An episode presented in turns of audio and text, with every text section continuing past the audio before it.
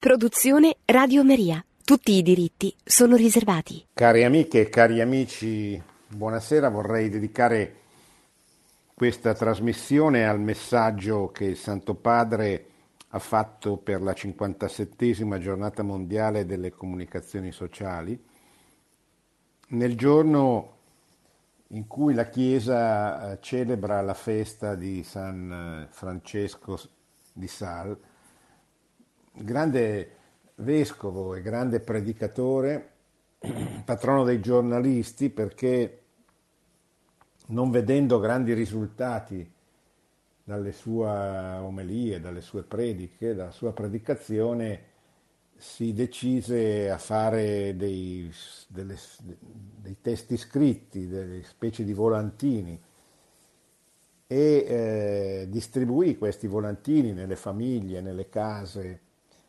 della Ginevra di cui era diventato vescovo. Ginevra che era la capitale della, del calvinismo, stiamo parlando della fine del 1500, dei primi decenni del 1600, dopo essere stato ordinato sacerdote, lui era della Savoia, una, una, la regione attualmente francese, ma che è sempre stata dell'Italia, è sempre stata una una, nazio- una regione italiana fino al risorgimento, fino a quando Napoleone III, per poter aiutare il regno del Piemonte a eh, invadere gli altri stati preunitari italiani, chiese in cambio Nizza e la Savoia, che erano delle regioni e città italiane ma che divennero francesi perché il regno di Sardegna, il regno del Piemonte, li cedette alla Francia in cambio della sua alleanza militare che sarà decisiva per eh, sconfiggere l'Austria, il regno di Napoli e gli stati preunitari che verranno invasi ma le battaglie principali delle guerre d'indipendenza le vincerà l'esercito francese. Nato a, in Savoia, Francesco di Salda, una famiglia, da una nobile famiglia, dopo aver studiato giurisprudenza a Parigi e a Padova, scelse la via del sacerdozio, verrà ordinato sacerdote e eh, a soli 30 e pochi, e pochi, più anni diventerà vescovo ausiliare di Ginevra perché sarà lui a chiedere di andare a, a fare apostolato presso questa città che era in mano ai calvinisti. Siamo nel, nei decenni immediatamente successivi alla riforma protestante, alla riforma eh, di Lutero, Calvino sarà uno dei grandi capi del, del protestantesimo, e, benché è diverso e in, in, conflitto con lo stesso eh, Lutero. E Francesco di Sal credette di, di avere questa chiamata da Dio di predicare il Vangelo e la fede cattolica all'interno di queste terre, in particolare di questa importante città della Svizzera, che era caduta in mano ai, ai calvinisti. Diventerà famoso per eh, la dolcezza della sua predicazione. Pur essendo un grande difensore della fede cattolica, dell'ortodossia, un grande apologeta, cioè un uomo che eh, spese molte delle sue energie per promuovere e difendere la, la fede con eh, le armi della ragione, potremmo dire. Ma lo fece sempre con grande, eh, questa grande capacità eh, di eh, parlare al cuore. Sarà da lui che San John Henry Newman prenderà il motto eh, il cuore parla al, al cuore, eh, perché eh, la sua dolcezza, la sua capacità di rivolgersi, di toccare diciamo, il cuore anche con i ragionamenti eh, più profondi e più eh, difficili, diventerà proverbiale e così le sue opere, in particolare la Filotea, e la, il trattato dell'amore di Dio diventeranno universali e continuamente eh, ristampate, in particolare la Filotea che era quella l'interlocutrice del, del, del, del, suo testo che si chiama Introduzione alla vita devota, ma che in realtà è una lunghissima lettera a questa Filotea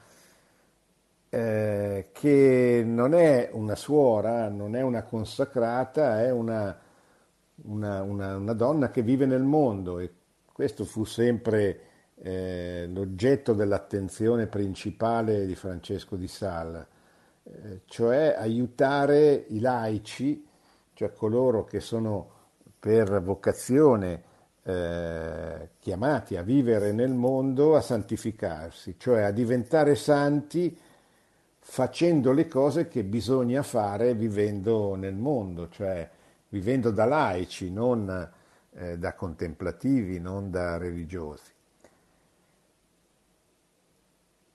Ecco, Francesco di Sal è stato oggetto di una lettera apostolica che nel 400 annivers- anniversa- 400 anniversario della morte Papa Francesco gli ha dedicato, pubblicata poco meno di un mese fa, il 28 di dicembre.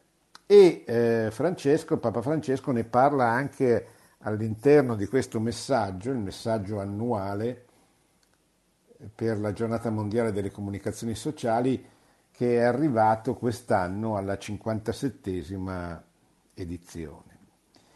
E si intitola quest'anno Parlare con il cuore, secondo verità nella carità, che è una citazione quest'ultima dalla lettera di San Paolo agli Efesini.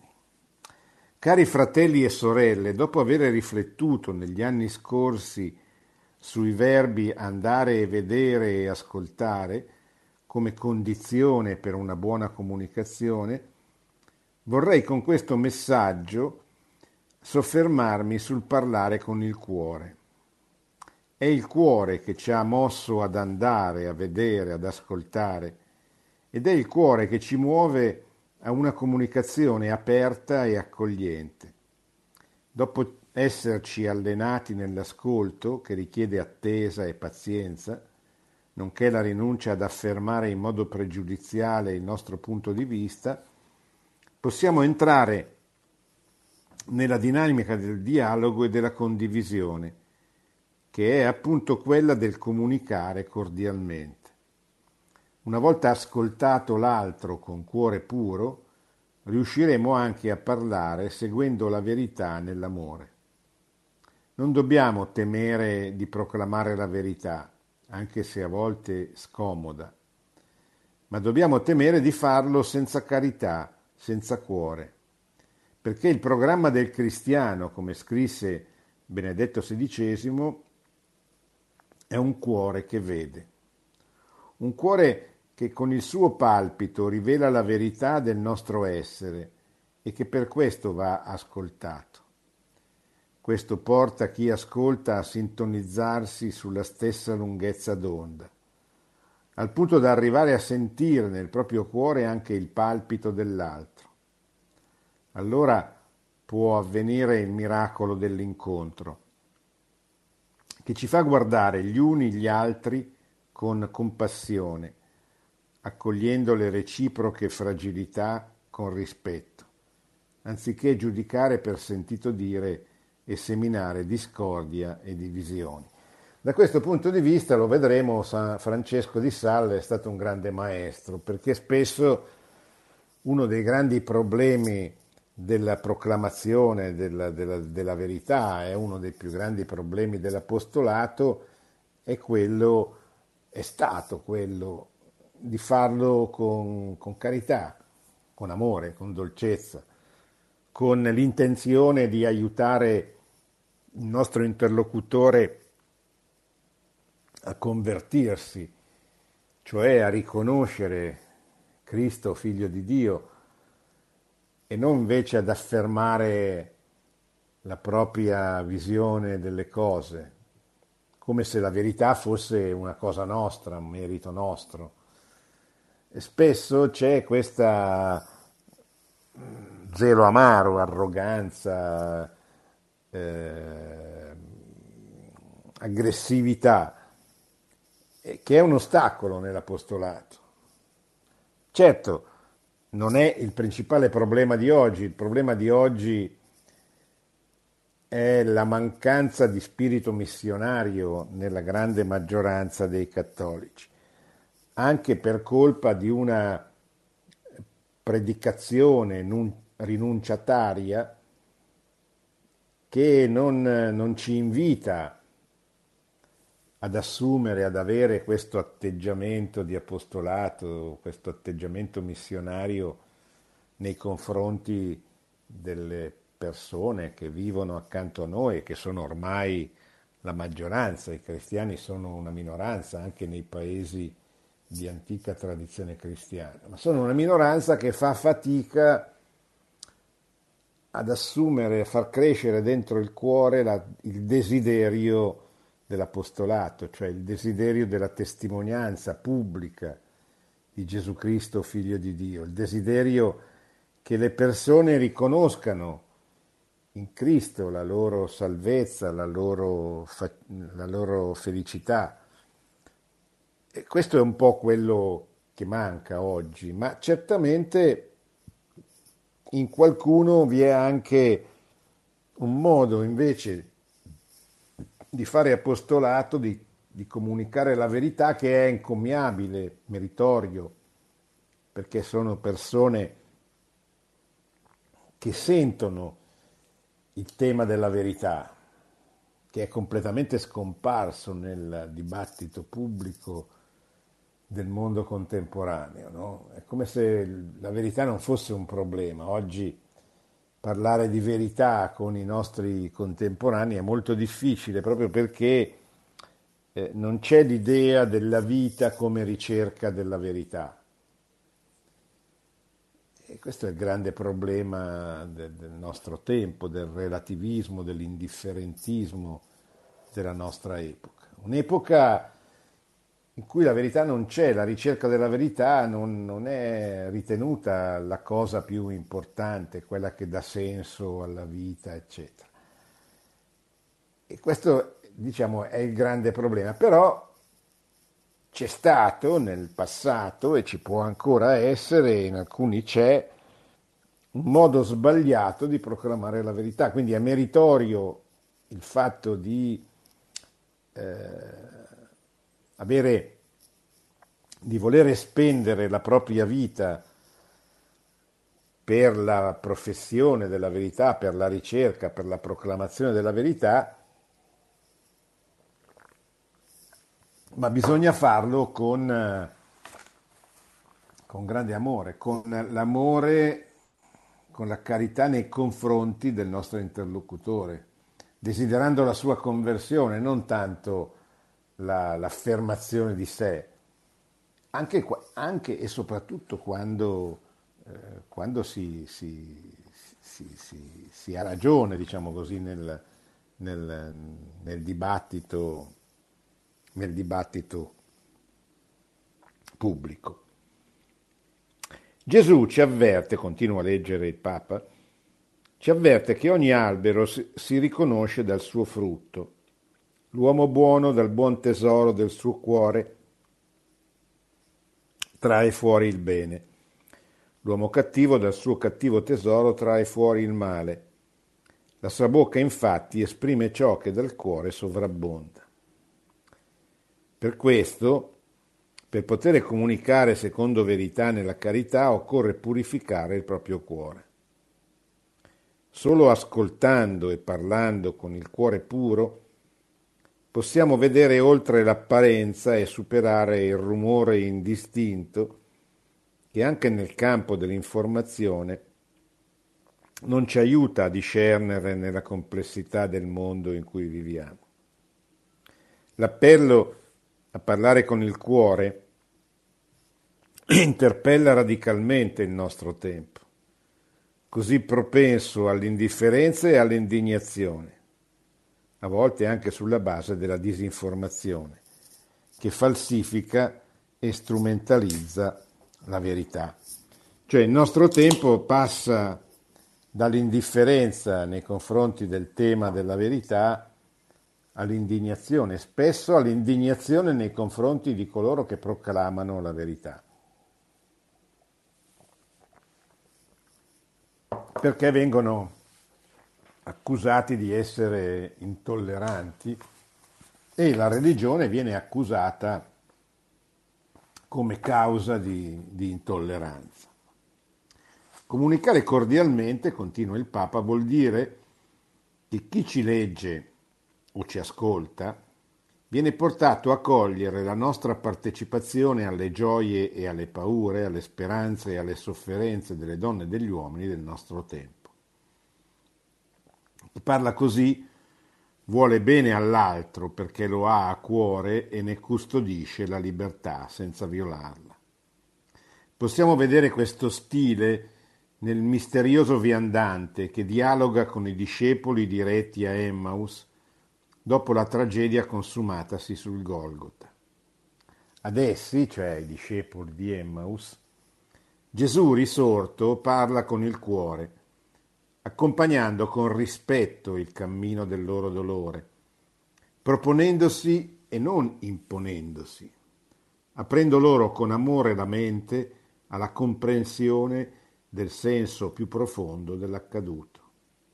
Essi infatti possono esclamare con gioia che il cuore ardeva loro nel petto mentre lui conversava lungo il cammino e spiegava loro le scritture. In questo dialogo tra Gesù e i, discepoli di Emmaus c'è un po' lo spirito di San Francesco di Sal, cioè quello di aiutare le persone a capire quasi eh, scomparendo in qualche modo. Eh, Gesù che è il figlio di Dio, risorto, eh, non si impone, eh, dà loro delle dritte perché capiscano attraverso il loro sforzo. No? E questo è un modo molto sapiente di fare apostolato bisogna avere l'umiltà di mettersi in secondo piano, cioè di non fare apparire la verità come una nostra produzione, un nostro merito, qualcosa di, di, di nostro. La verità, la verità è, la verità è Cristo, è una persona e noi dobbiamo metterci al suo servizio, non eh, no, non comparendo il più possibile, cioè scomparendo il più possibile, essendo defilati il più possibile, perché è la verità, cioè è la persona di Cristo che deve entrare dentro, impadronirsi delle anime e trasformarle. E noi potremmo anche essere di ostacolo, spesso con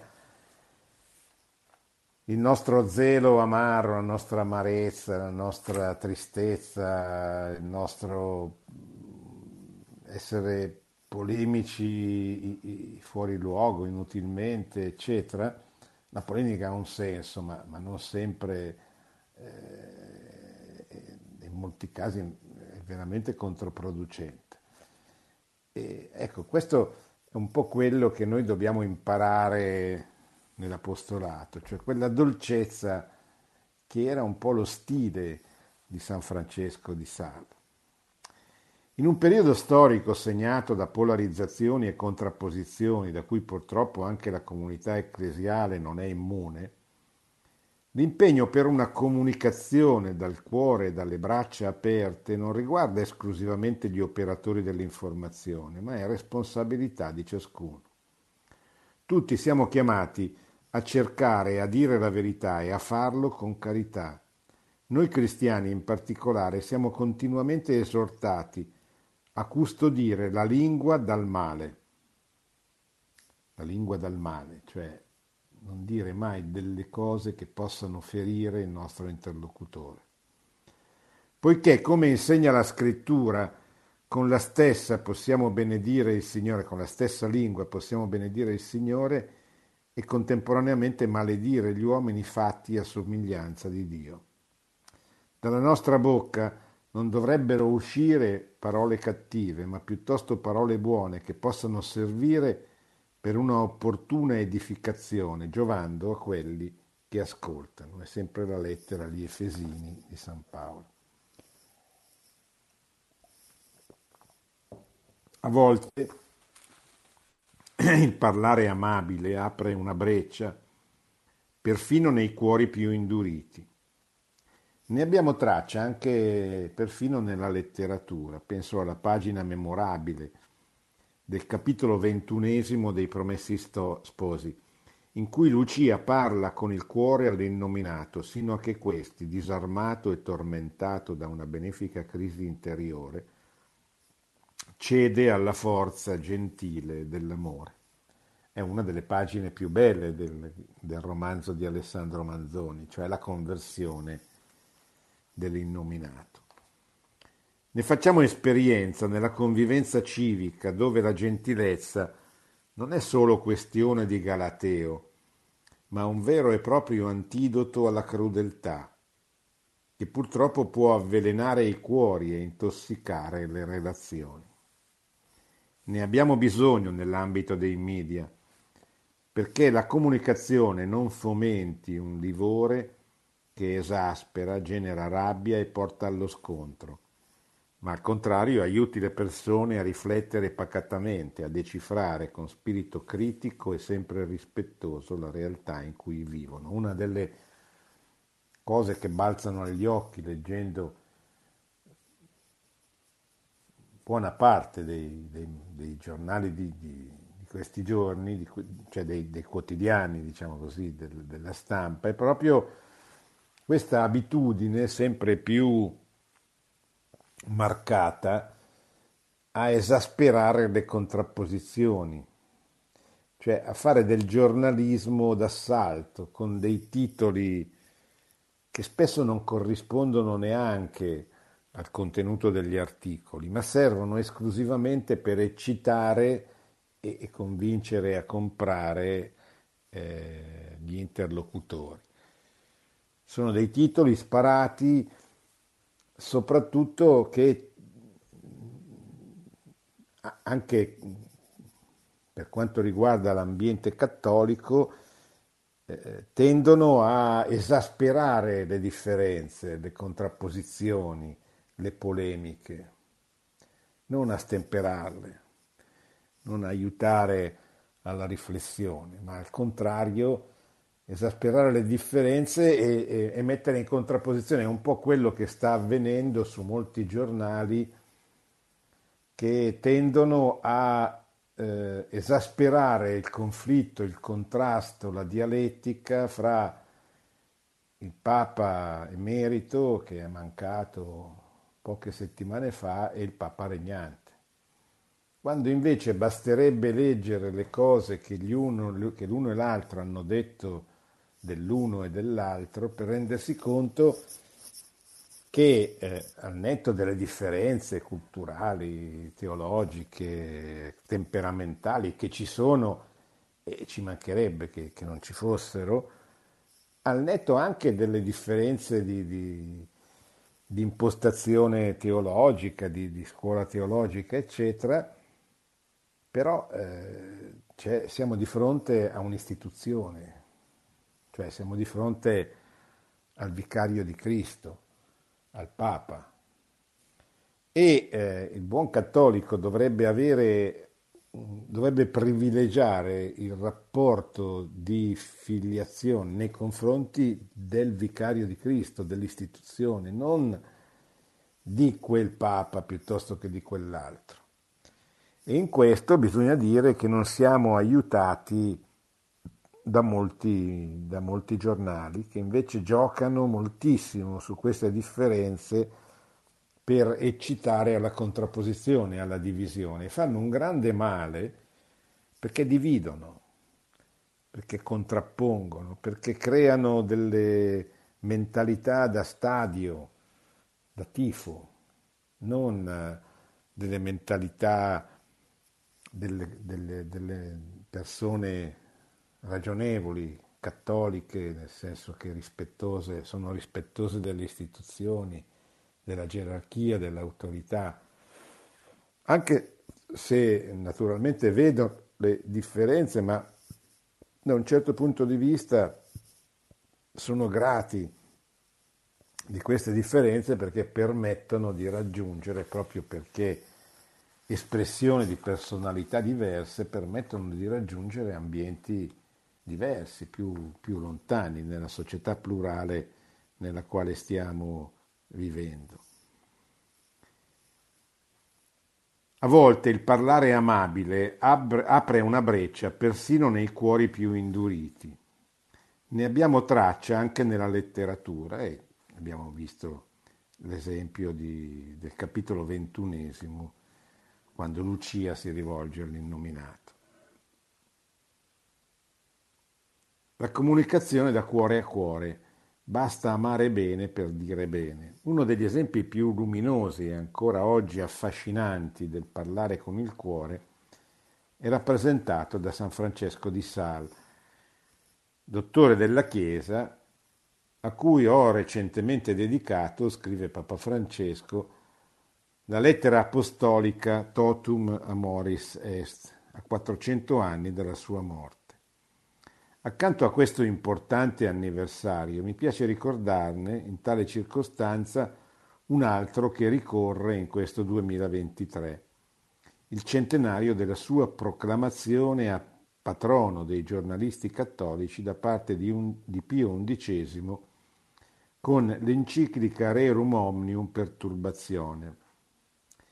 Intelletto brillante, scrittore fecondo, teologo di grande spessore, Francesco di Sal fu vescovo di Ginevra all'inizio del XVII secolo, del 1600, in anni difficili contrassegnati da dispute accese con i calvinisti. Il suo atteggiamento mite, la sua umanità, la disposizione a dialogare pazientemente con tutti e specialmente con chi lo contrastava, lo resero un testimone straordinario dell'amore misericordioso di Dio. Di lui si poteva dire che una bocca amabile moltiplica gli amici, una lingua affabile le buone relazioni. E Siracide. Del resto, una delle sue affermazioni più celebri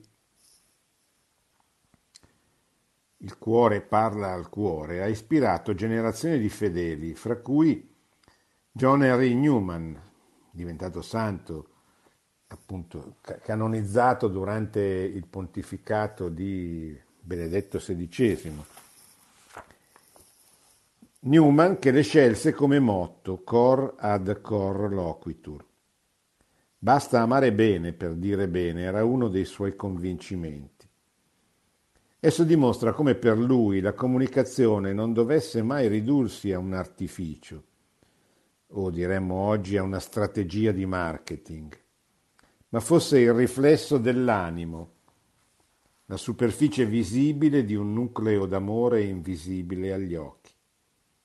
Per San Francesco di Sale è proprio nel cuore e attraverso il cuore che si compie quel sottile e intenso processo unitario in virtù del quale l'uomo riconosce Dio. Amando bene, San Francesco riuscì a comunicare con il sordomuto Martino, diventandone amico, perciò viene ricordato anche come protettore delle persone con disabilità comunicative. È a partire da questo criterio dell'amore che attraverso i suoi scritti e la sua testimonianza di vita il Santo Vescovo di Ginevra ci ricorda che siamo ciò che comunichiamo. Lezione oggi controcorrente in un tempo nel quale, come sperimentiamo in particolare nei social network, la comunicazione viene sovente strumentalizzata affinché il mondo ci veda come noi desidereremmo essere e non per quello che siamo.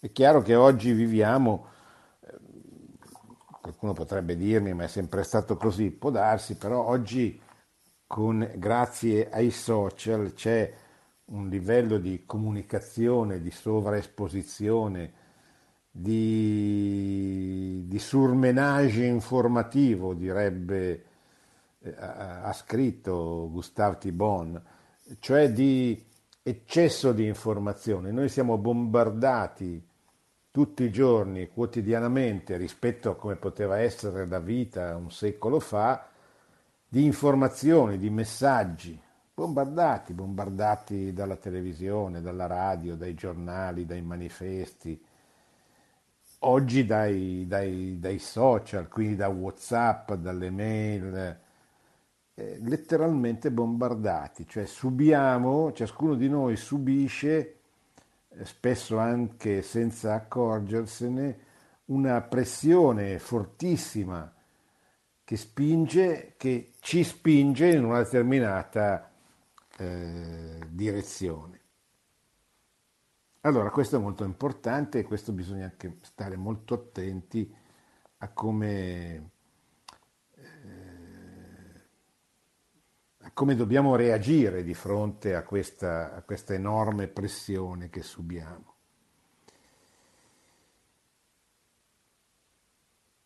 San Francesco di Sal disseminò numerose copie dei suoi scritti nella comunità ginevrina. Tale intuizione giornalistica gli valse una fama che superò rapidamente il perimetro della sua diocesi e, pur, e perdura ancora ai nostri giorni. I suoi scritti, ha osservato San Paolo VI, suscitano una lettura sommamente piacevole, istruttiva, stimolante. Se guardiamo oggi al panorama della comunicazione, non sono proprio queste le caratteristiche che un articolo, un reportage, un servizio radiotelevisivo o un post sui social dovrebbero soddisfare? Gli operatori della comunicazione possono sentirsi ispirati da questo santo della tenerezza, ricercando e raccontando la verità con coraggio e libertà, ma respingendo la tentazione di usare espressioni eclatanti e aggressive. Il modo giusto per rispondere alla società liquida, alla società dell'indifferenza, del relativismo nel quale siamo immersi non è, come qualcuno vorrebbe, abbandonare l'idea della verità, mettersi sulla stessa lunghezza d'onda della cultura dominante del pensiero unico. Non è neanche quello di aggredire questo pensiero con eccessi di polemica, ma il vero, il vero antidoto è quello di scrivere o di dire la verità con semplicità, con amore, cioè di comunicarla come la cosa più bella, più giusta, più santa, più, più normale del mondo, in modo che la persona, le persone si accostino alla verità, la colgano per quello che è una persona e avvino un legame, un dialogo. Cioè quello che, che è caratteristico del cristianesimo è che Dio è una persona con la quale dobbiamo avere un rapporto come ce l'ha una persona con una persona. Quindi un rapporto affettivo, un rapporto d'amore, un rapporto che passa attraverso la preghiera. Il cristianesimo non è una, una visione del mondo, ha una visione del mondo, certamente, ma il cristianesimo è una persona, è Cristo. E con Cristo ci si rapporta non come con un'idea, ma come ci si rapporta con una persona. Una persona che poi ha delle idee, certamente il cattolicesimo ha, ha una dottrina straordinariamente straordinaria che è espressa nel, nel catechismo della Chiesa Cattolica, nel, nel costante magistero ininterrotto della, dei papi per duemila anni, dei vescovi in comunione col Papa, ma, ma essenzialmente il cattolicesimo è Cristo e Cristo è la seconda persona della Santissima Trinità. E quindi sia a Lui che al Padre che allo Spirito Santo bisogna rivolgersi per quel che sono, cioè persone divine. E in modo particolare una persona che ha dato la vita per me, per noi come comunità, certo, ma per me, per ciascuno di noi. Come ha avuto modo di sottolineare, anche nella Chiesa c'è tanto bisogno di ascoltare e di ascoltarci. È il dono più prezioso e generativo che possiamo offrire gli uni agli altri. Da un ascolto senza pregiudizi, attento e disponibile, nasce un parlare secondo lo stile di Dio, nutrito di vicinanza, compassione e tenerezza. Abbiamo un urgente bisogno nella Chiesa di una comunicazione che accenda i cuori, che sia balsamo sulle ferite e faccia luce sul cammino dei fratelli e delle sorelle. Sogno, dice Papa Francesco, una comunicazione ecclesiale che sappia lasciarsi guidare dallo Spirito Santo, gentile e al contempo profetica, che sappia trovare nuove forme e modalità per il meraviglioso annuncio che è chiamata a portare nel terzo millennio. Una comunicazione che metta al centro la relazione con Dio e con il prossimo, specialmente il più bisognoso, e che sappia accendere il fuoco della fede, piuttosto che preservare le ceneri di un'identità autoreferenziale. Una comunicazione le cui basi siano l'umiltà nell'ascoltare, la parresia nel parlare, che non separi mai la verità dalla carità. Una lingua dolce spezza le ossa, dice il libro dei Proverbi, capitolo 25. Una lingua dolce spezza le ossa. Parlare con il cuore è oggi quanto mai necessario per promuovere una cultura di pace laddove c'è la guerra per aprire sentieri che permettano il dialogo e la riconciliazione laddove imperversano l'odio e l'inimicizia.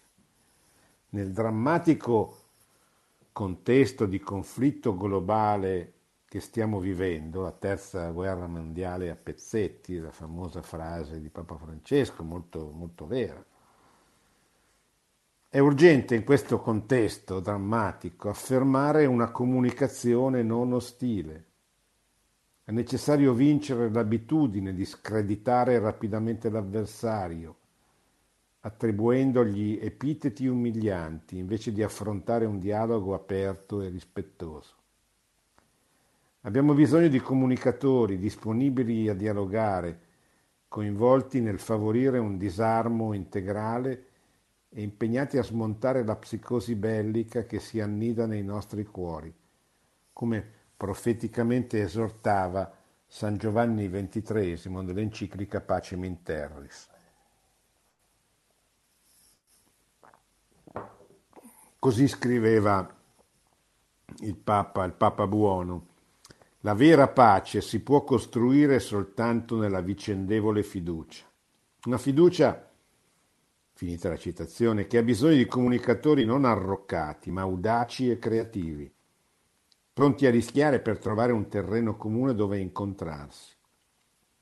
Come 60 anni fa, anche ora viviamo un'ora buia nella quale l'umanità teme un'escalation bellica che va frenata quanto prima anche a livello comunicativo.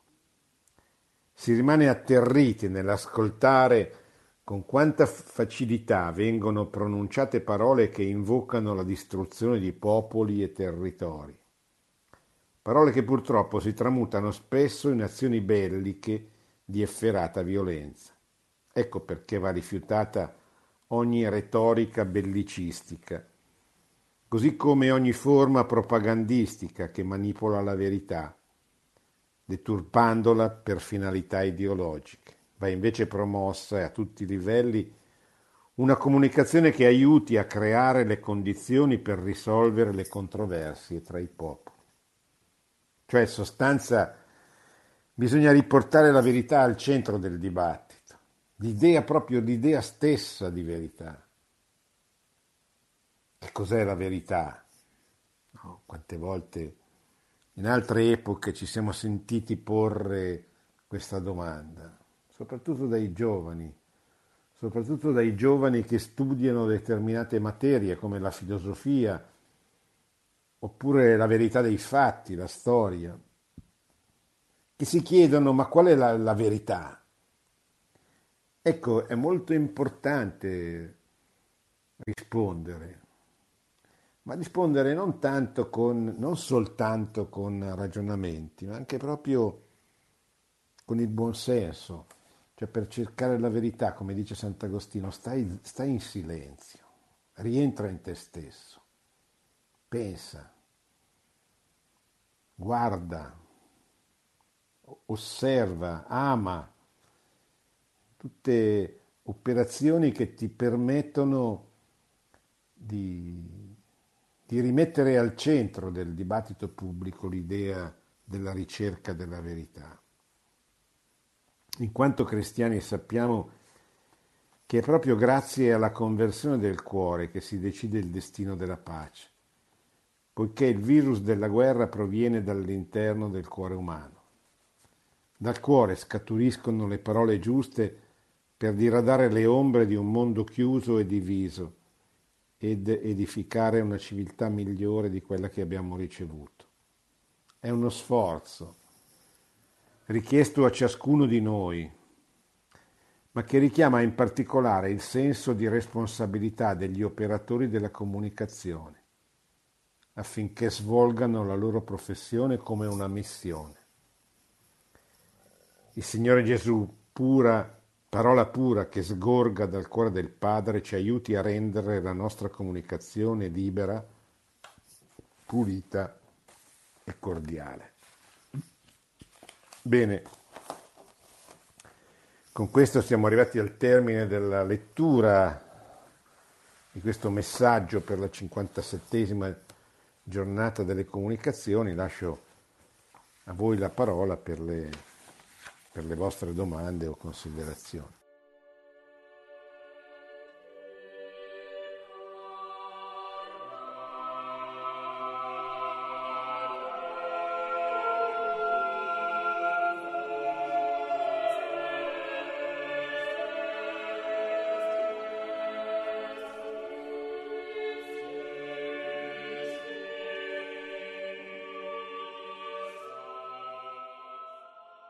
Pronto? Pronto? Eh, salve. Eh, sì, mm, sì. Eh, riguardo all'importanza Dove chiama che... signora, scusi? È, è mm, Marina da Lecce. E, mm, sì. Riguardo alla, a quello che lei diceva, no, de, eh, che anche Papa Francesco tante volte sta sottolineando in questi giorni, della necessità di evitare di sottolineare ciò che divide, ciò che differenzia, soprattutto nell'ambito della Chiesa, no?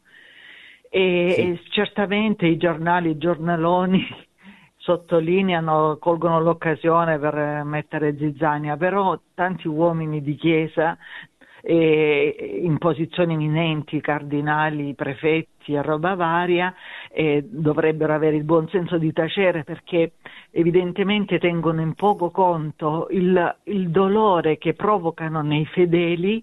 Eh, no? Io mi sento addolorata profondamente addolorata ogni volta che leggo del cardinale di Georg che dice una cosa, che pubblica il libro, il cardinale tedesco che ne dice un'altra, il dolore che noi come fedeli proviamo davanti a queste cose, nessuno lo considera, cioè nessuno di questi signori lo considera, visto che il Papa è stato nominato, eletto per indicazione dello Spirito Santo? Possibile che dobbiamo essere noi a, a ricordare questa cosa? Perché questi uomini questi, di chiesa, questi cardinali non lo ricordano, quest, non la ricordano questa cosa?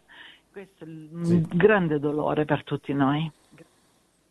Sì, sì, sì, signora, lei ha perfettamente ragione, non solo dolore ma anche confusione. E purtroppo nella Chiesa si nascono delle fazioni storicamente, delle fazioni che si contrappongono, si fanno la guerra e non hanno eh, l'idea del rispetto dell'autorità. È come se la mentalità progressista e relativista fosse penetrata anche negli uomini di chiesa, quella mentalità per cui l'autorità non conta se non quando dice le stesse cose che tu vorresti sentire.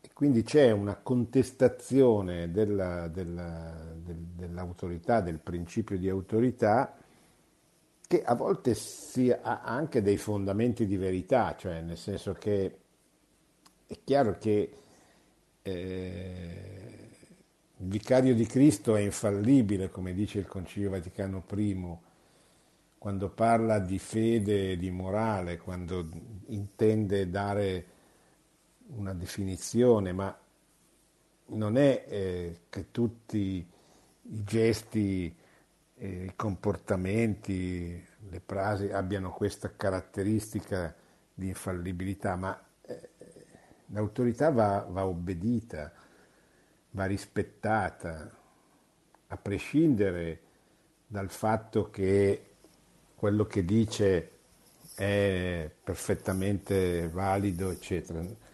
O, o, o, oppure mettere, diciamo così, in, in contrapposizione il magistero infallibile e quello ordinario che invece siccome è ordinario può contenere degli errori eccetera. È come se per obbedire a un genitore bisognerebbe eh, obbedire soltanto quando grida, quando alza la voce, quando si impone e non ordinariamente. Allora, eh, questo è purtroppo un, un effetto della mentalità rivoluzionaria che è penetrata nella Chiesa soprattutto negli anni attorno al 1968, quando è stato messo in discussione il principio di autorità e questa messa in discussione è diventata una, eh, una caratteristica purtroppo anche della Chiesa stessa. Eh, come fare allora? Eh, rispettare l'autorità, rispettare il principio di autorità e conoscere la dottrina della Chiesa, il catechismo della Chiesa cattolica in modo particolare. Perché la Chiesa non è eh, una, una caserma, quindi bisogna obbedire certamente, bisogna rispettare l'autorità, ma bisogna anche cercare nella dottrina della Chiesa, nel catechismo, le ragioni di questo atteggiamento, le ragioni di questo rispetto del principio di autorità che va reintrodotto nei nostri comportamenti, nel nostro modo di relazionarsi all'interno della Chiesa. Pronto? Pronto? Pronto? Prego. Ciao Marco, sono Angelo, chiamo da Potenza. Noi ci conosciamo, sì, quindi per Angelo, me è un'occasione sì. per parlarti, molto rapidamente. Siccome ho colto solo una parte della tua trasmissione perché sono reduce da una liturgia che è terminata non molto tempo fa, volevo due sottolineature se ti è possibile. Tu hai parlato della dimensione personale, il rapporto con il Signore, che non è un'idea, ma è una, è una, una persona, anzi no, è la dimensione anche trinitaria, diciamo. No? E poi la Sì. dimensione comunitaria, il parlarsi con verità e carità. Perché anche io avverto, come diceva chi mi ha preceduto, a parte le divisioni nella Chiesa che sono una sofferenza, oltre che una realtà, frutto anche della secolarizzazione, ma io vedo che fare comunione anche tra fratelli in una comunità cristiana non è facile. Se puoi fare qualche approfondimento su questi due punti, ti saluto con un abbraccio. Ciao. Sì. Beh, non è facile, certamente non è facile. Un mio caro amico diceva che la cosa più difficile è mettere d'accordo, fare andare d'accordo le persone, gli uomini. Ed è vero, soprattutto in un'epoca come la nostra, che è un'epoca dominata dal, dal relativismo, quindi dall'assenza dell'idea di verità, dalla ribellione nei confronti del principio di autorità e quindi da questa sorta di anarchia che c'è anche dentro la Chiesa, no? perché non è che gli uomini di Chiesa sono, eh, non è che noi cattolici siamo diversi, cioè dovremmo essere diversi dagli altri, ma subiamo un po' lo spirito del tempo, la tentazione tipica del nostro tempo. E la tentazione tipica del nostro tempo è la ribellione, il rifiuto dell'autorità e, il, il, disprezzo per, per, la verità, questa forma di relativismo che, che, si, che si, traduce, disprezzo dell'idea di verità che si traduce nel, nel, nel, nel soggettivismo, cioè il fatto che ognuno crede di, di avere lui la soluzione per tutte i problemi, le difficoltà che ci sono, eccetera. E come fare allora? E, beh, intanto l'importanza della dottrina della Chiesa. Quando ci sono dei dubbi, delle incertezze, delle, delle diverse opinioni, eccetera, bisogna fare riferimento a quello che la Chiesa insegna, cioè al Magistero. E c'è eh, il catechismo della Chiesa Cattolica che è un grande dono, perché è l'espressione della fede che dovrebbe aiutarci a risolvere tutti i dubbi e le incertezze che abbiamo. Eh, se noi abbiamo idee diverse, eh, noi abbiamo, dobbiamo guardare al catechismo. Il catechismo è la dottrina della fede.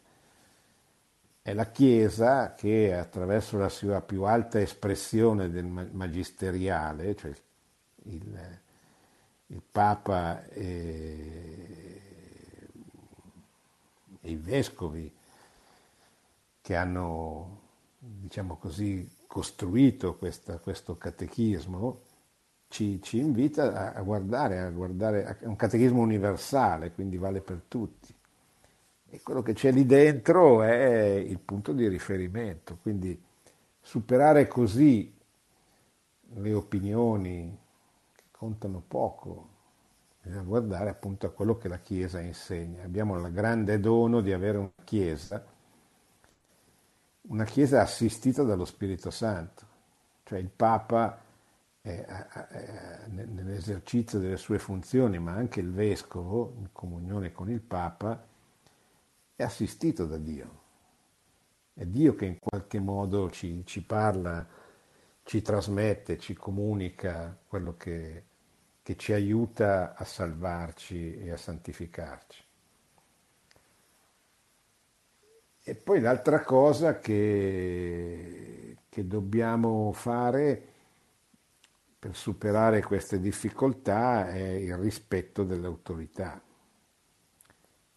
che appunto non è, eh, bisogna imparare a non, a non, dividere la Chiesa in fazioni, no? a me è simpatico quel Papa, a me è simpatico quell'altro, quel Vescovo, cioè, ma a, a rispettare, a obbedire l'autorità perché è l'autorità, perché è... Eh, noi sappiamo che, che ha dietro di sé Dio che le dà la grazia per guidare, dà la grazia di Stato a ogni autorità per svolgere il suo compito, che sia nella famiglia, che sia in una diocesi e soprattutto che sia per quanto riguarda la Chiesa universale, il Papa. E naturalmente questo poi non significa che, che, che poi tutto quello che viene fatto viene fatto nel migliore dei modi, è perfetto, eccetera, ma, ma significa che, che, che noi dobbiamo rispettarlo, che noi dobbiamo obbedire, che noi dobbiamo prendere atto che la Chiesa è una comunità gerarchica, dove c'è chi eh, ha il compito di insegnare e chi ha il compito di, di, di, mettere in pratica l'insegnamento ricevuto. C'è la Chiesa docente, c'è la Chiesa discente, non dimentichiamoci queste cose perché diversamente facciamo una grande confusione e facciamo diventare la Chiesa come il mondo. Bene, cari amici, abbiamo letto questa sera il 57 messaggio del Papa per la giornata delle comunicazioni sociali. Lo abbiamo fatto nel giorno della festa di San Francesco di Sal, patrono dei giornalisti, degli scrittori, grande maestro di comunicazione.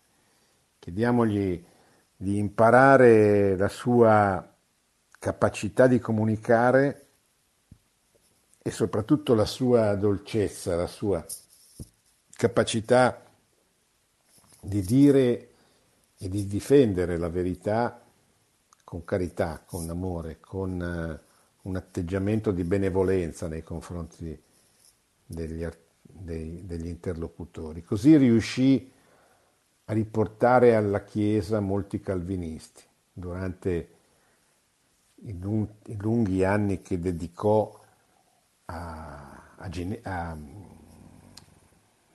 alla, alla città di eh, a Ginevra, la città di Calvino, della quale fu prima vescovo ausiliare e poi vescovo effettivo, anche se poi dovette abbandonarla per tornare in Savoia, costretto dalla, dalla presenza massiccia e aggressiva dei, dei protestanti Ginevra, nella Ginevra stessa. Auguro a tutti una buona settimana e una buona notte. Produzione Radio Maria. Tutti i diritti sono riservati.